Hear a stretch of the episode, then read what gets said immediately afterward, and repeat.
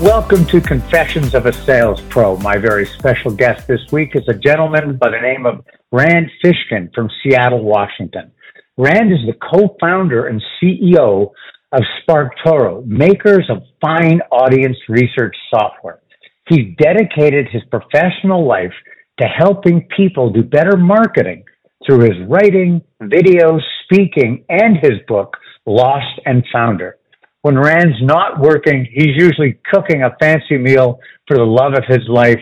Author uh, Ger- Geraldine DeRuiter, if you bribe him with great pasta or fancy cocktails, he'll pull back that ugly curtain on big tech's dark, dark secrets.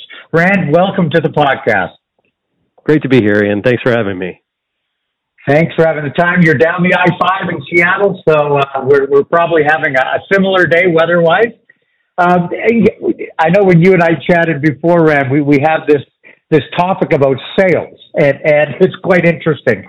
Why don't you like sales? And, and like, why don't your companies have a sales function or a sales team? I, I'd love, I'm fascinated by your, your point of view on this. Sure. So, uh, Ian, what I don't want to say is I think sales are bad or wrong um, or wrong for everyone. I think that the older I get, the more I discover that personal preference is exactly that. It is it is a personal choice, and so I don't enjoy the sales process. I don't enjoy building sales teams. Uh, I haven't historically personally sort of like gotten along well with salespeople. I think it's that could be uh, through you know my experiences and exposure, but but it could also be choices that I've made. And as such, I choose to do what I think every entrepreneur should do, and that is lean into their strengths and build businesses that avoid their weaknesses.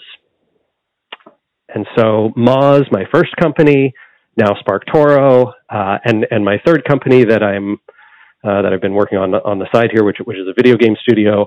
Um, all three of them have have no sales functions. At least while I was CEO, uh, Moz eventually got one after I stepped down, but but then eventually discarded it um, as well. So that's that's me. It's not that I hate sales for your organization or anyone else's, but I don't like it for mine.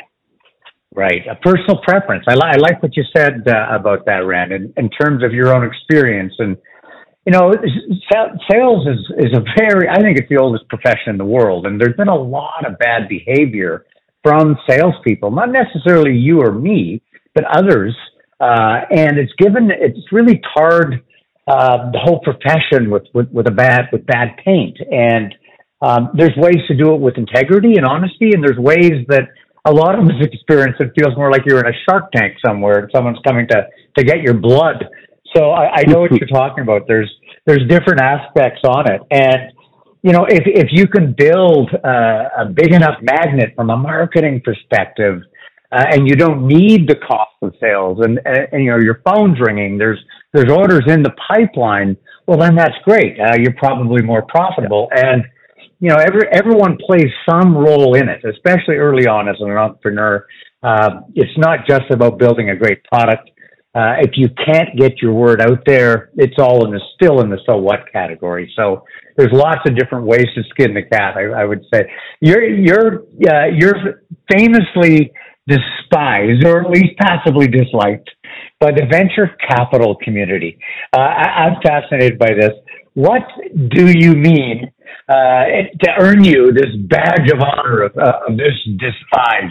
Tell me more about the VC world and, and that community, uh, Rand. Would you? I'd love to hear about it. Sure, sure, Ian. So uh, I think you know that for my first company, uh, I raised a significant amount of venture and raised it from actually, I think, uh, quite good investors, right? So people with good reputations, firms with you know, uh, good names both in the Seattle area and and nationally, globally. Uh, and the problem that I have is not with the people, but with the structure of the asset class, which does a few things that I don't agree with and like. And I think that had I been more mature and thoughtful uh, in my first business, I, I probably would have gone a different direction. But so here's right here's how venture capital is structured. I, I, I assume most of uh, most of your listeners are probably pretty familiar with it at this point. But essentially, the model is you raise a large amount of money from what, what are called LPs, limited partners, right? So this is wealthy endowments and um, university funds and um, individuals, you know, family offices, that kind of people. And then you deploy that capital by investing it into hundreds of companies, right? And and you basically are aiming for a model because because venture capitalists believe that startups are universally high risk and that the risk cannot be mitigated. They optimize for a model that is, you know, we're going to put money into 100 companies, 95 of them are going to go bust, uh, three or four of them are going to make three to 5x our returns, and one or two of them is hopefully going to make up for the whole fund by giving us 10x, 20x, 50x uh, our investment fund. So, this model for entrepreneurs means the day you raise venture capital, you have just reduced the odds that your company will survive by an order of magnitude, right? You've made your business massively more risky because what you have to now do is unprofitably deploy capital to get a rapid rate of growth in the hopes that you can raise your next round of capital, or if you're later stage, go go IPO. Uh, and that model creates a tremendous amount of failure and unhappiness, also a tremendous amount of pressure, and um, I think a pace of work that is highly correlated with making terrible mistakes. Um, and you know, Moz, right, my, my my first company, did I don't know. I guess it did reasonably well. It was one of those like three or four companies that returns, you know, two to five x returns, that kind of thing, to its investors. I think our first round investors probably made five x, and our second round investors maybe made two or two and a half. Um, but it certainly wasn't the the one in a hundred um, that made it all the way. So I I wrote about this in Lost and Founder, and I've been speaking about it publicly for the last few years, which is very unusual because almost every entrepreneur, even those who have a terrible time with VC, want to maintain good relationships in that field. Um, and I, meanwhile, have have thrown the asset class under a bus. Um, I remember when I was fundraising for SparkToro, uh, Ian, I had a, I had a phone call with someone, you know, down in the Bay Area in California, and they were like, "You'll never raise money again. No one would ever fund you after this." And I I replied to this person and was like, "Yeah, that's the point." so um, there you go. I uh, occasionally occasionally will burn a bridge uh, to to hopefully hopefully not to keep myself warm, but to illuminate a path for other people. Right. I like what you're talking about. I mean, the, the whole asset class and the math is just set up for failure. You know, you're of 100 companies they invest in, 95 are, are, aren't going to make it. They're going to fail. Nope. Right. So that's already like nine and a half. I mean, 95% failure rate. I wouldn't even go into something that gave me only a 5% odd of, of succeeding. Right. It, it's just the, the risk on it. It failure, as you talked about, uh, uh, Rand, the pressure that's bound to make mistakes. You're you're in a pressure cooker from the get go, and you know to be the one, maybe two, that give you the you know the 10, 20, maybe thirty x. I mean that's getting close to lottery ticket odds. So it is uh, it, it is not for the the faint of heart. There's there's no question about that. Well, good for you for surviving it and continuing on, and now your third one's about to take flight. So you're doing something right, my friend. That's that's fantastic. You know, AI, artificial intelligence, it's everywhere, right? It's it's absolute. It's it's a wave, and it's hit us. It's hit our lives. It's hit our businesses. Um, it's online. It's it's a big part of the the world and where we're going. And there's lots of different varying views on is this good for us or are we going to find ourselves living in the matrix? Right there. There's lots of uh, viewpoints on this. Uh, but being the marketing expert that you are, and, and certainly you are, award winner, uh, what effect is AI going to have on the whole world of marketing, Rand? Yeah, I, hmm. p- part of me uh, wants to say, you know, Ian, whatever will be, will be. Us speculating about it, even if our prediction, let's say I gave you an answer right now, and that answer proved perfectly correct in five years or 10 years.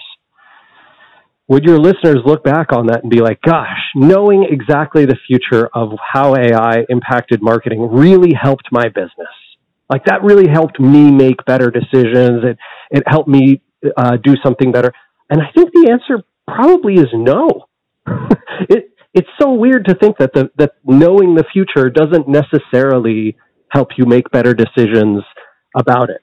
So what I do want to say about it is that I think where what's called AI, right? Essentially, these these generative large language models um, that are that are producing text output and and can help programmers sort of uh, build code and and and those kinds of things.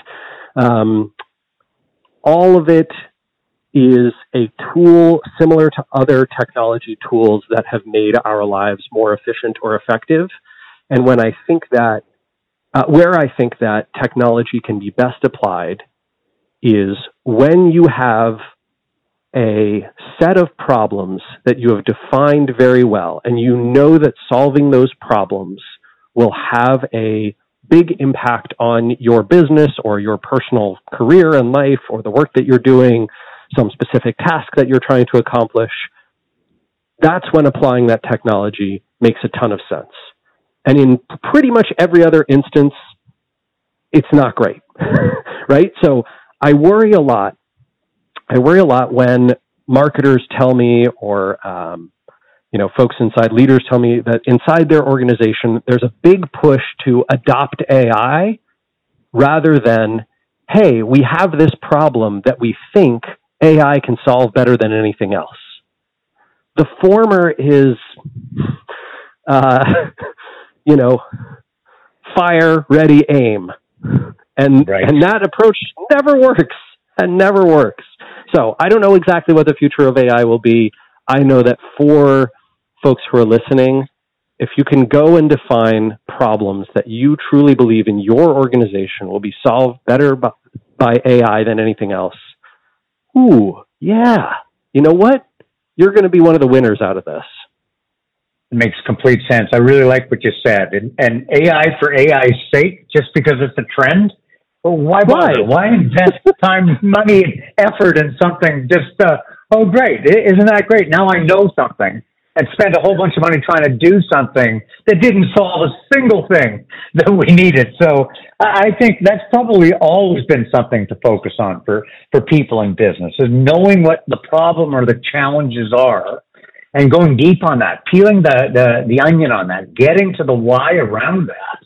Now you'll have some yeah. clarity on how you might go about solving it rather than just throwing the latest, greatest, potentially greatest trend at something and, and hoping for I mean, the best. For, so, yeah, Ian, do you remember four years ago when I don't know thousands of businesses were trying to figure out their NFT strategy? Like, hey, how are we going to take advantage of the growing NFT market? And it, it, just it didn't make sense for anybody. It, right. It was, it was ridiculous, right? I mean, it was just it was just all hype. Even blockchain as a whole has basically produced nothing of value except a, a, a few cryptocurrencies that are most heavily used by by criminal organizations, right? And it, it's sort of like, yeah, you know, if, hey, if you're, you know, if you're running drugs or you're a rogue nation, and and sort of, you know, a lot of uh, financial institutions won't work with you. Cryptocurrency is really great, but if you're anybody else, did a blockchain investment make a lot of sense? No. Right. It's it's a bit like shiny object syndrome right? There's someone yeah. sees this, it's like squirrel in the middle of the road. Let's figure out what that can do. Well, what do you need apart from what what's out there? What do you need? That should be the what focus. do you need? I like. Um, yeah, isn't, this, I, I like, isn't this the core of sales? Right, the core of sales is figuring out the customer problem, and that's it. And Find then the helping, pain, then bring yeah. the gain. Yes, that's it. It's exactly. that's that's the way to do it well, right? And many don't do it well, and therein lies some of the rub around some of the bad experiences the world of sales has has encountered. And uh, I, again, Um, lots of ways to skin a cat.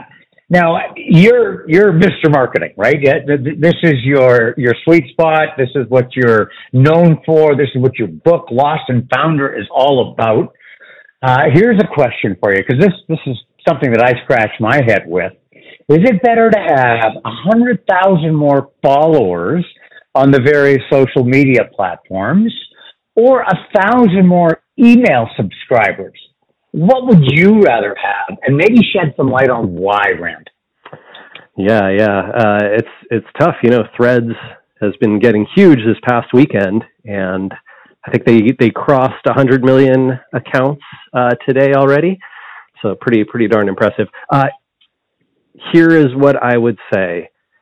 Uh, I would take a thousand more email addresses on on my subscriber list, over a hundred thousand more followers on social any day.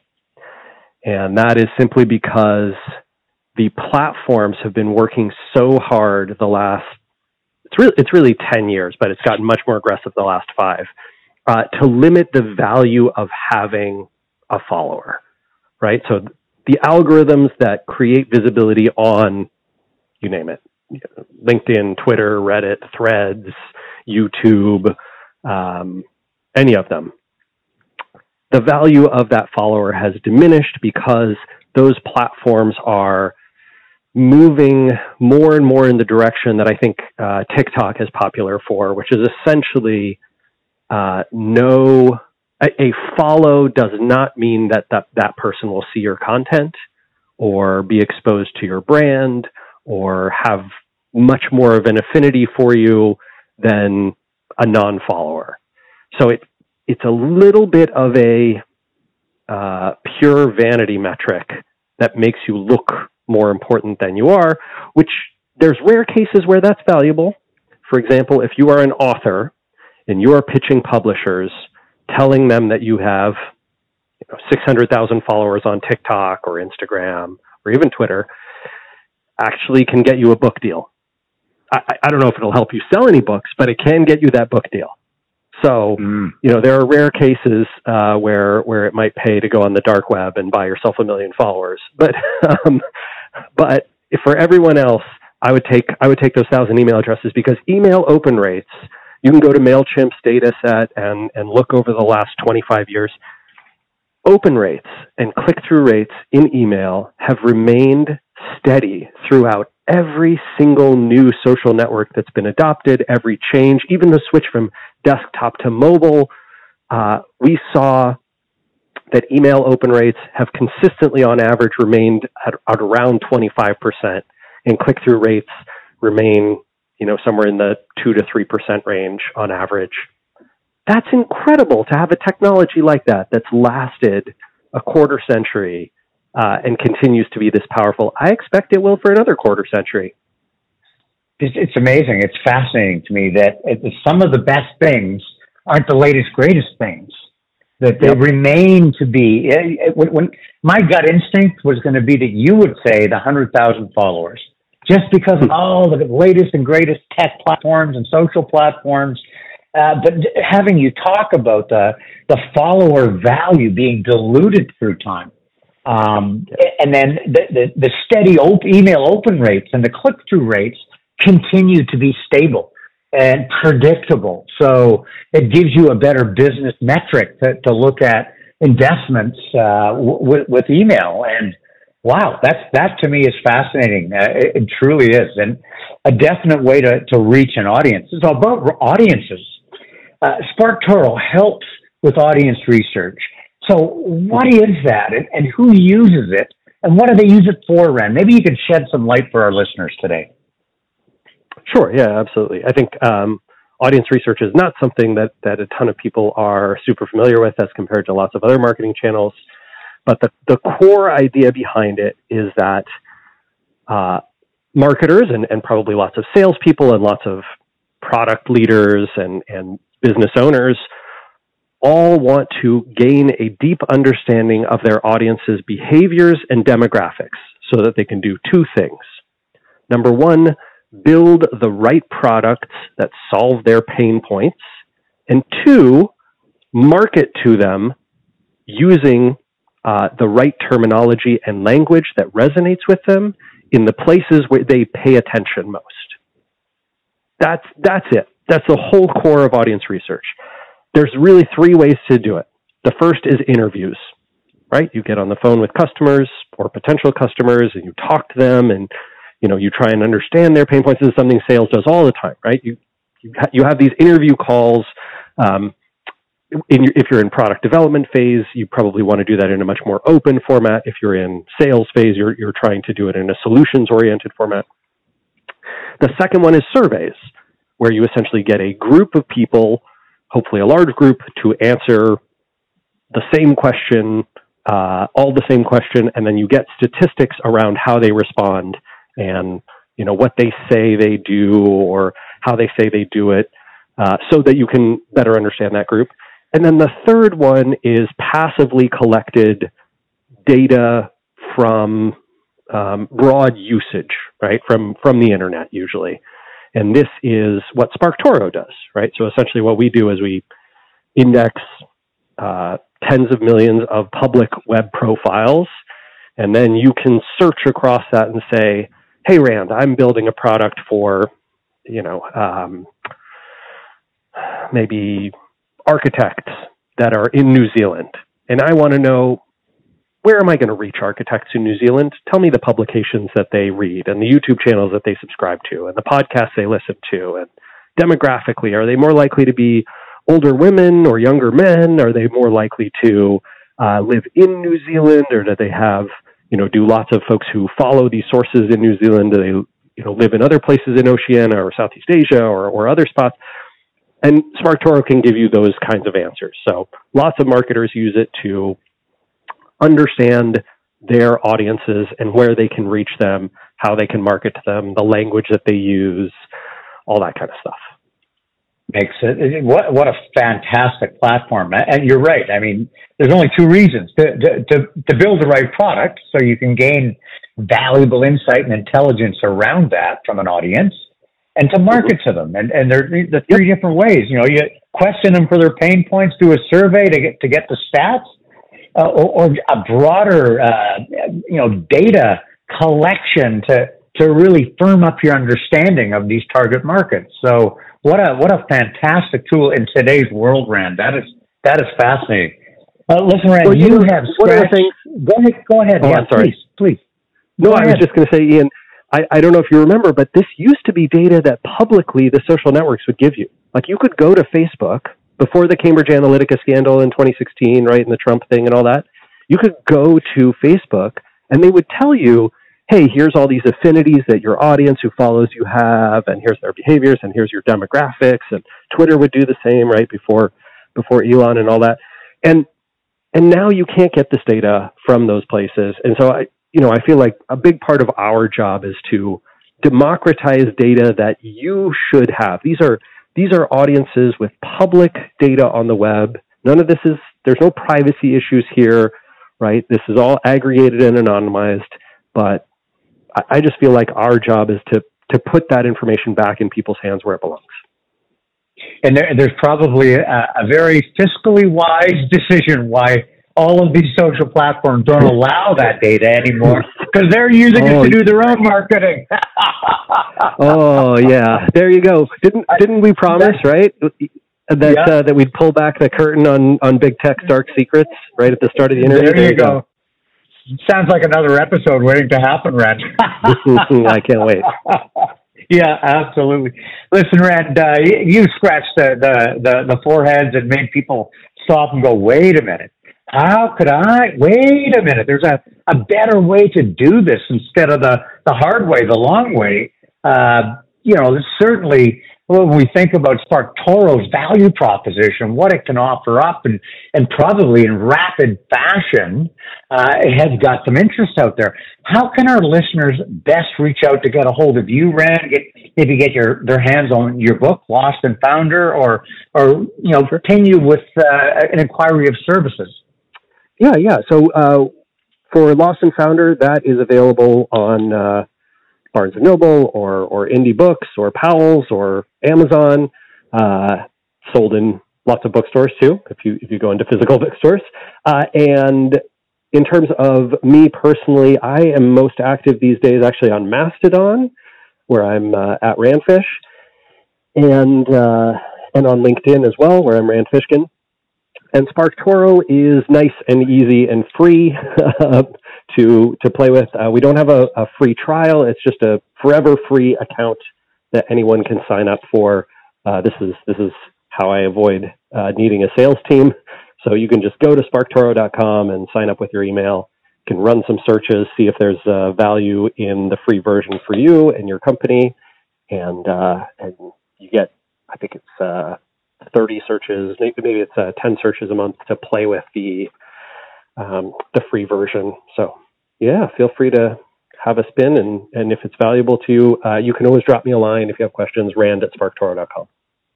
That's fantastic. Listeners, what a great offer Rand just made you. Uh, dive in the deep end and see what the pool looks like. That, that would be my advice to you. Uh, again, my, uh, my special guest this week, gentleman by the name of Rand Fishkin from Seattle, his company SparkToro, his book Lost and Founder. Rand, thank you for taking the time to share your, your wisdom and your insights with our listeners today. My pleasure, Ian. Thank you for having me.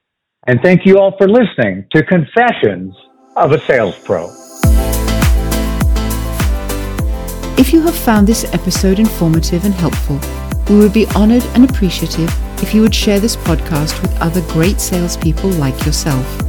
And we look forward to you joining us for all new episodes weekly every Thursday.